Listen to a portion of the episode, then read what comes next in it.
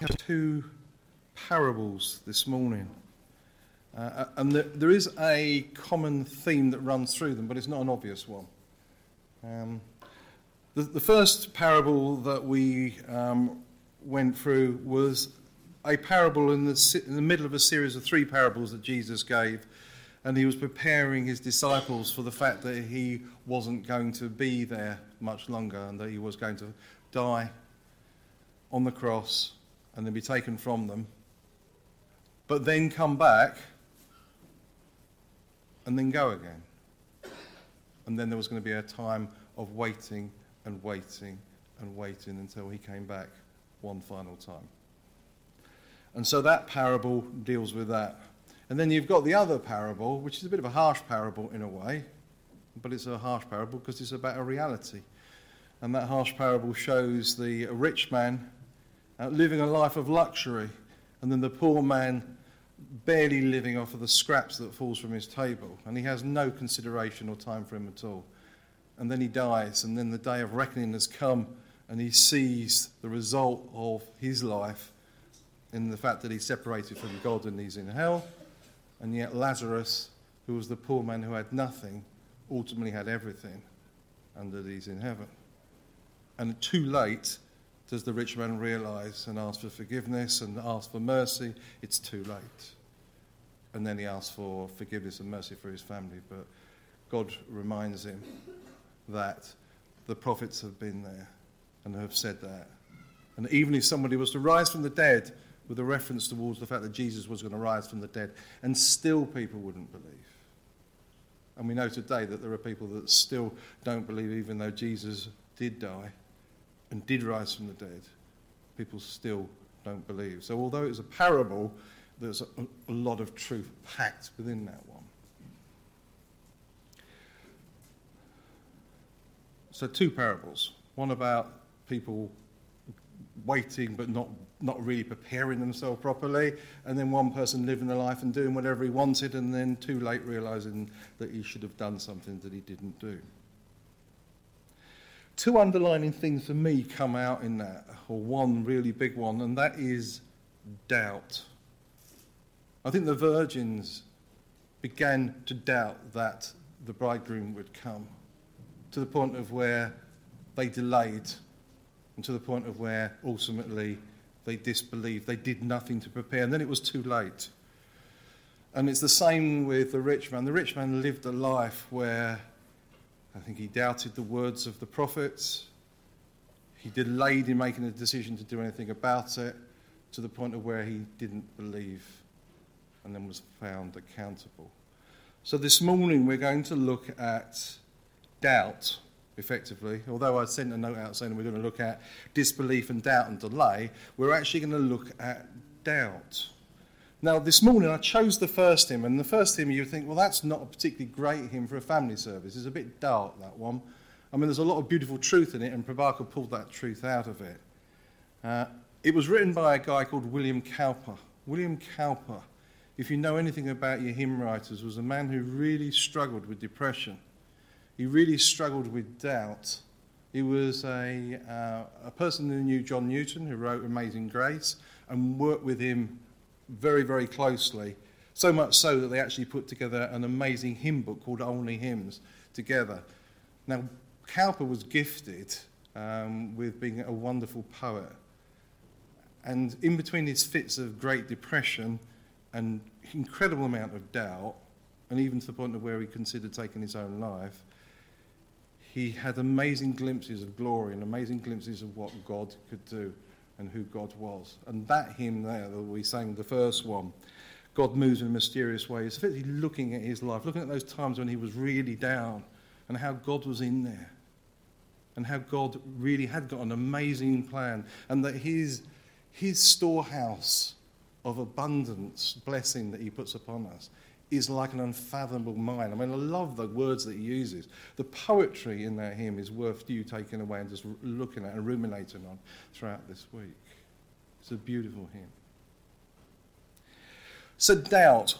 Um, it's always good if we're going to look at the word doubt to have a look at well, what does the dictionary say and then what does the Bible say. So let's start with the dictionary.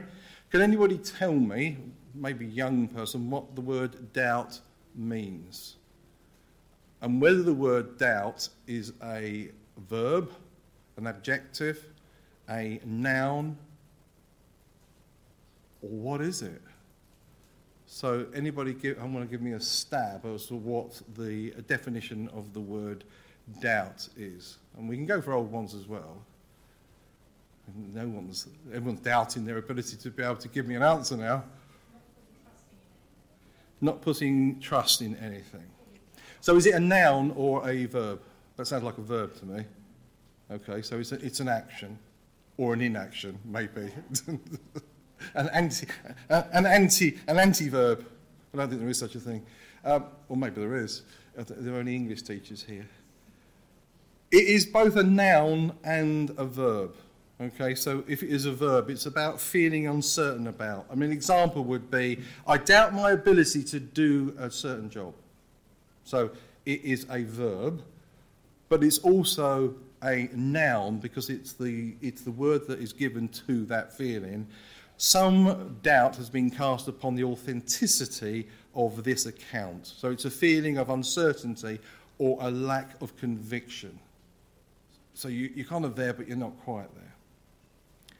Let's do a silent poll. And what I mean by a silent poll is I don't want you to put your hands up because you might not feel like putting your hands up for the two questions I'm going to give you, but you know whether you're putting your hand up or not, okay? Your own. So the first question is from time to time, do you suffer doubt? Okay? I've actually I've seen a couple of uh, nods of heads and a few smiles that say, yeah, I do. Okay, so that's the first one. So, yes, from time to time, I think most of us, if not all of us, um, do suffer from doubt. The second one then is do some of us struggle from doubt? So, not sometimes, but regularly suffer from doubt. This is when you really don't want to move your head, okay? So, this is the inside one now. Because I know that some of you do suffer from doubt regularly. So it's, it's not a place where you sit there occasionally and glimpse into and then move on, but you get trapped in this mire of doubt which then takes you down and holds you captive. Now, in the Bible, interestingly, the word doubt is not a common word. In fact, examples of doubt are strewn throughout the pages of the Old Testament and into the New Testament, aren't they? There are great examples where you can look at examples of big events and you look at the, the people or look at the individual and go, they doubted. That's what's going on here. But the Bible doesn't explicitly say they doubted, but they did doubt. In fact, as I say, there are no examples at all of the word doubt being used in the Old Testament at all. Now, it could be the fact that the Hebrew it hasn't got as many words in it, and therefore doubt is just not a word that they got around to. In the New Testament, the word doubt does appear. It appears, I'm going to have a look at my notes. Four times Jesus mentions the word doubt, interestingly enough. Uh, Matthew 14 is one example. And then Matthew and Mark. So you've got Matthew 21 and Mark 11 is the same bit where he's talking about doubt and uh, about moving a mountain of faith, etc. He deals with that. Then in Luke 24, and then the famous one that everybody will think of if you're thinking about doubt and you're thinking about the Bible, you think of Thomas, poor old Thomas, and that is in John 20 and verse 27. Why do you doubt? So those are the examples. Only three times in the epistles, so in the letters that come after the Gospels, only three times is, that, is the word doubt used, and there are two different words used for it. Uh, I have not got them here, so unfortunately there is a limit to what I'm going to tell you this morning regarding the derivation of the word. But there are two key ones. One is in Romans 14 and verse 23, where it says, But when you ask, you must believe and not doubt, because the one who doubts is like the wave of a sea, blown and tossed like the wind.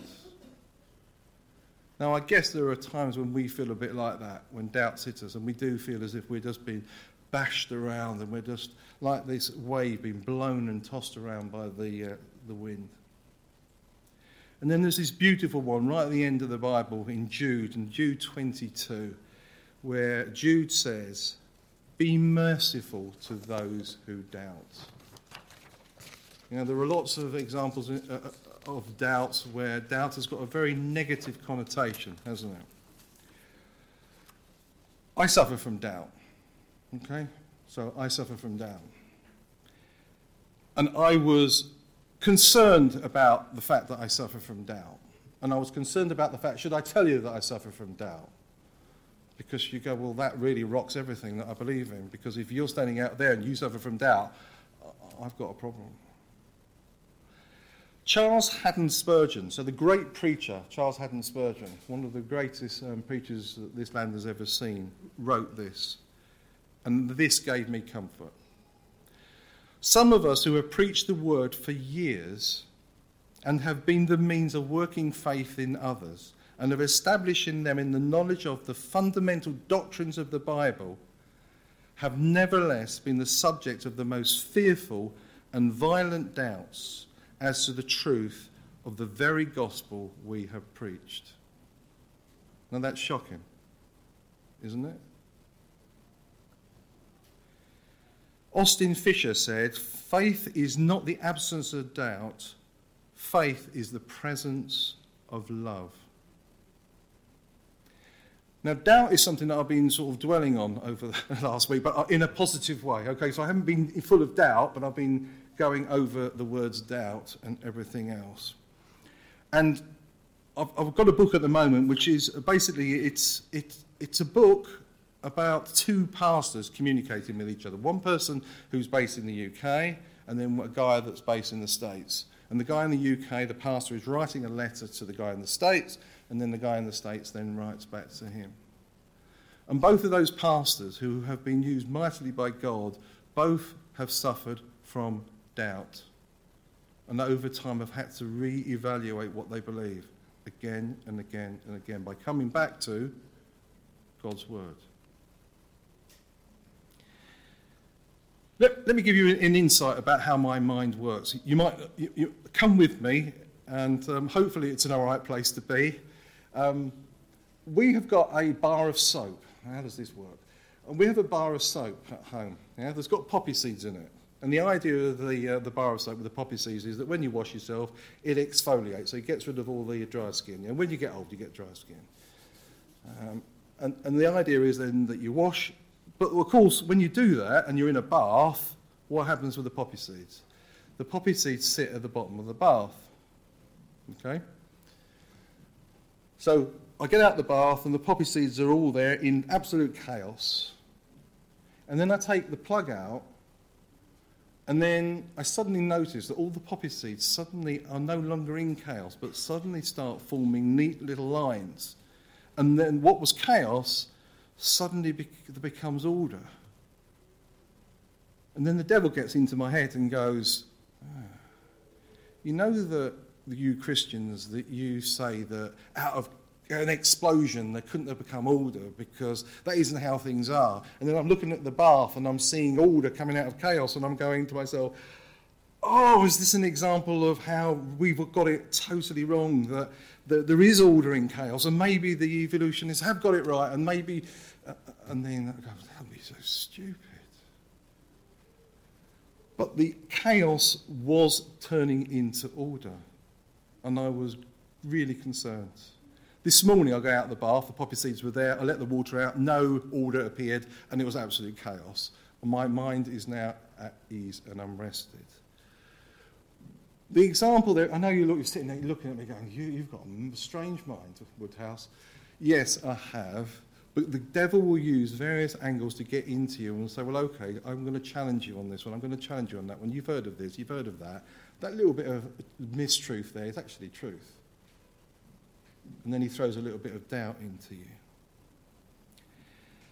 C.S. Lewis wrote, We're not necessarily doubting that God will do his best for us, we are wondering how painful the best will turn out to be.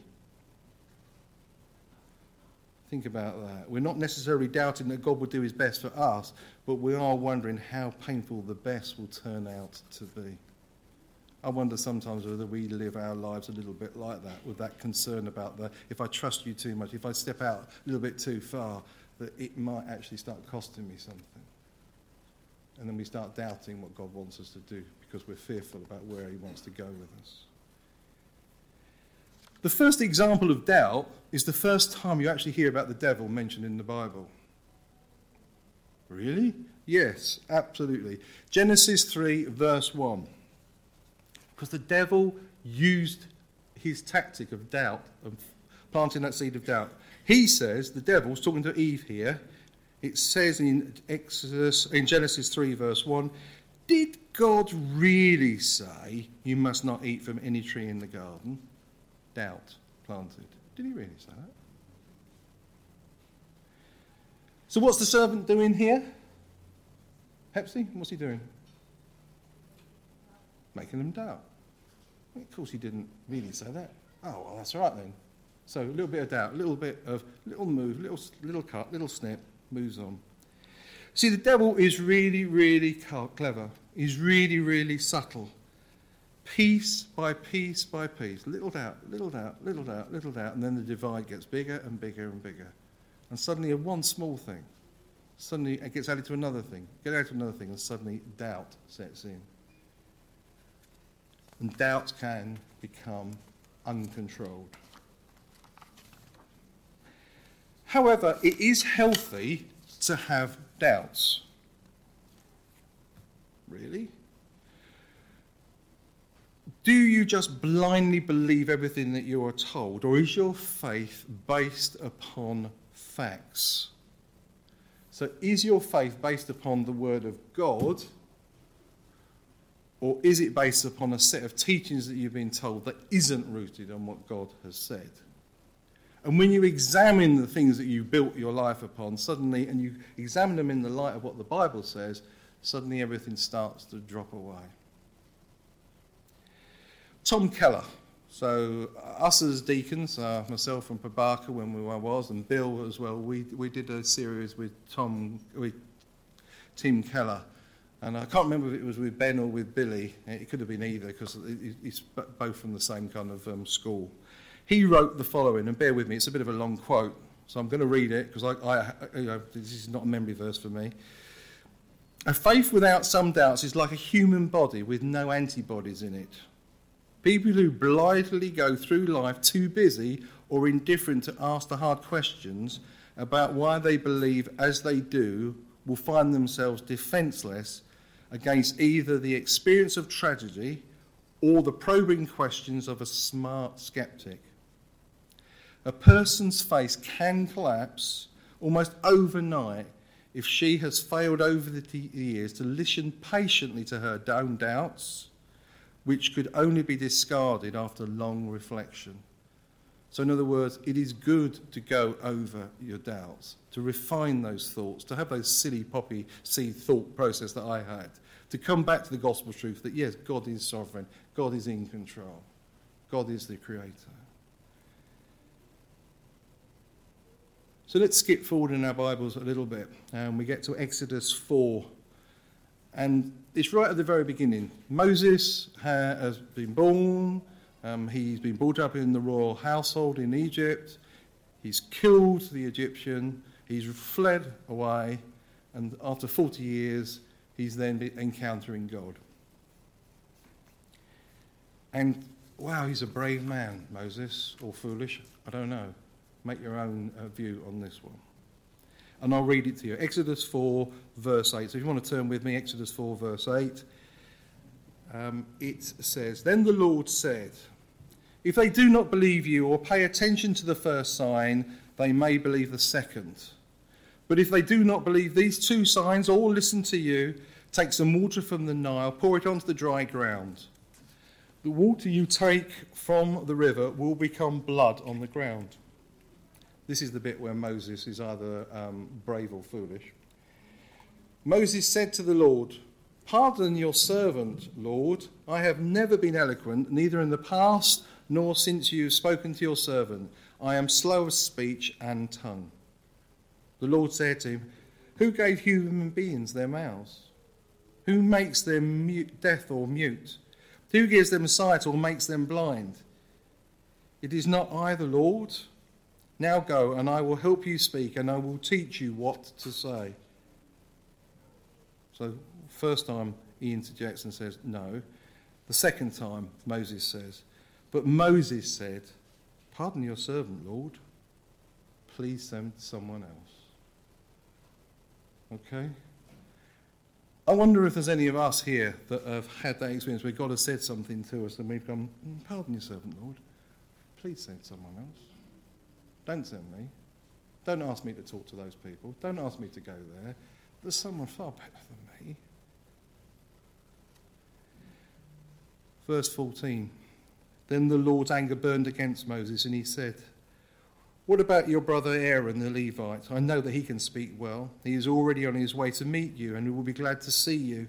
He shall speak. Um, you will speak to him and put the words in his mouth, and I will help both of you speak and teach you what to do. He will speak to the people for, for you, and it will be as if I were your mouth, and as if you were God to him. But take this staff in your hand so that you can perform the signs with it. So Moses is doubting, doubting that God knows best. He sees his own weakness, the fact that he's got a stammering tongue. He sees all of the reasons why it shouldn't be him. But that's the whole point, isn't it? The whole point is that God is going to have the glory because he's chosen somebody who is weak. The same way as he chose Dwayne to do the prayer this morning, even though he's absolutely shattered and he put him through a terrible experience throughout the night. God alone has the glory. In the end, Moses needs to stop doubting and start trusting. And he does that from this moment onwards. But with the handicap for the rest of his serving life that Aaron is going to be the voice, not Moses. Another quote All the persons of faith I know are sinners, doubters, and even performers. We are secure not because we are sure of ourselves, but because we trust that God is sure of us. And that ultimately is where we need to be. Yes, every single one of us here are sinners. Every single one of us here doubts from time to time. And there are times when we put on an act when we come to church that everything's okay and everything's fine. And we were not going to tell everybody that we have our doubts. Because to show people we have our doubts shows weakness. It almost feels as if it's some kind of silent sin. Let's get things in perspective. Now, the children of Israel, let's move on to our next one, um, in Numbers 14. They spent 40 years wandering around as a nation, not being able to go into the promised land, for one reason and one reason only, and that was that they doubted that what God could do and didn't trust Him at all. Numbers 14 and verse 2, they said, and what a bunch of moaners that they were.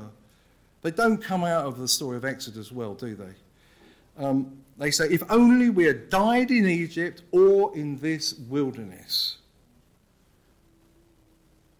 They, who were slaves only weeks before, yeah, beaten, made to work harder and harder and harder with less and less and less, had seen their enemy and seen the plagues. They'd seen the enemy decimated. They had seen the Red Sea part. They'd gone through it. They'd seen the Red Sea come back over the army that was chasing them. They had seen the God going before them in a fire and in a pillar. They had seen food appear from nowhere.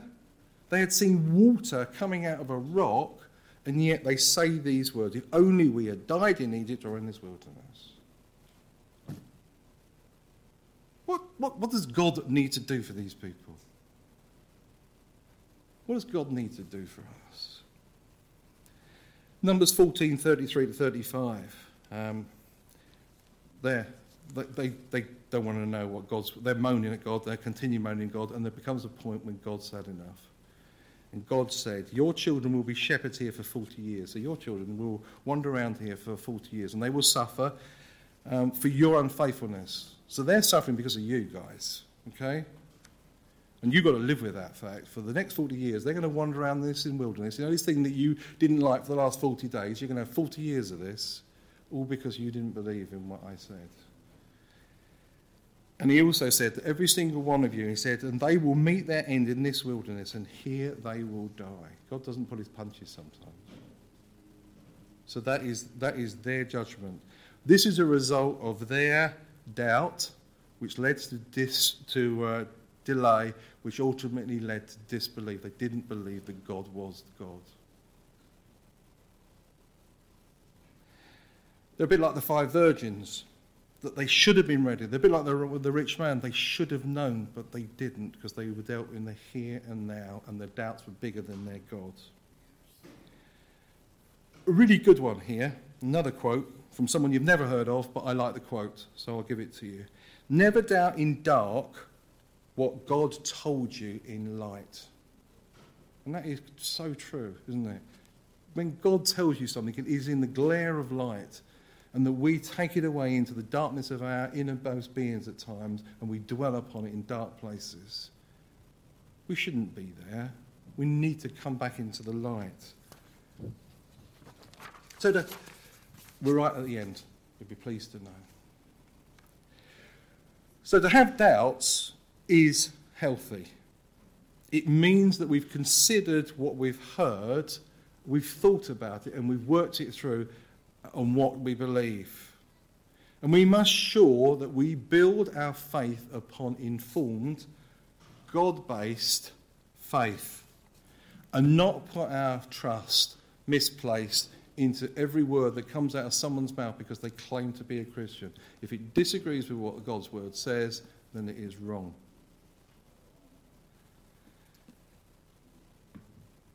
So, what can we take from this morning? Number one, and I know that some of us felt ashamed about having doubts, but to have doubts is okay. In fact, it is healthy. The problem is if we dwell on our doubts, that's not okay. It's not healthy. That's not what we need to do. We need to challenge our doubts.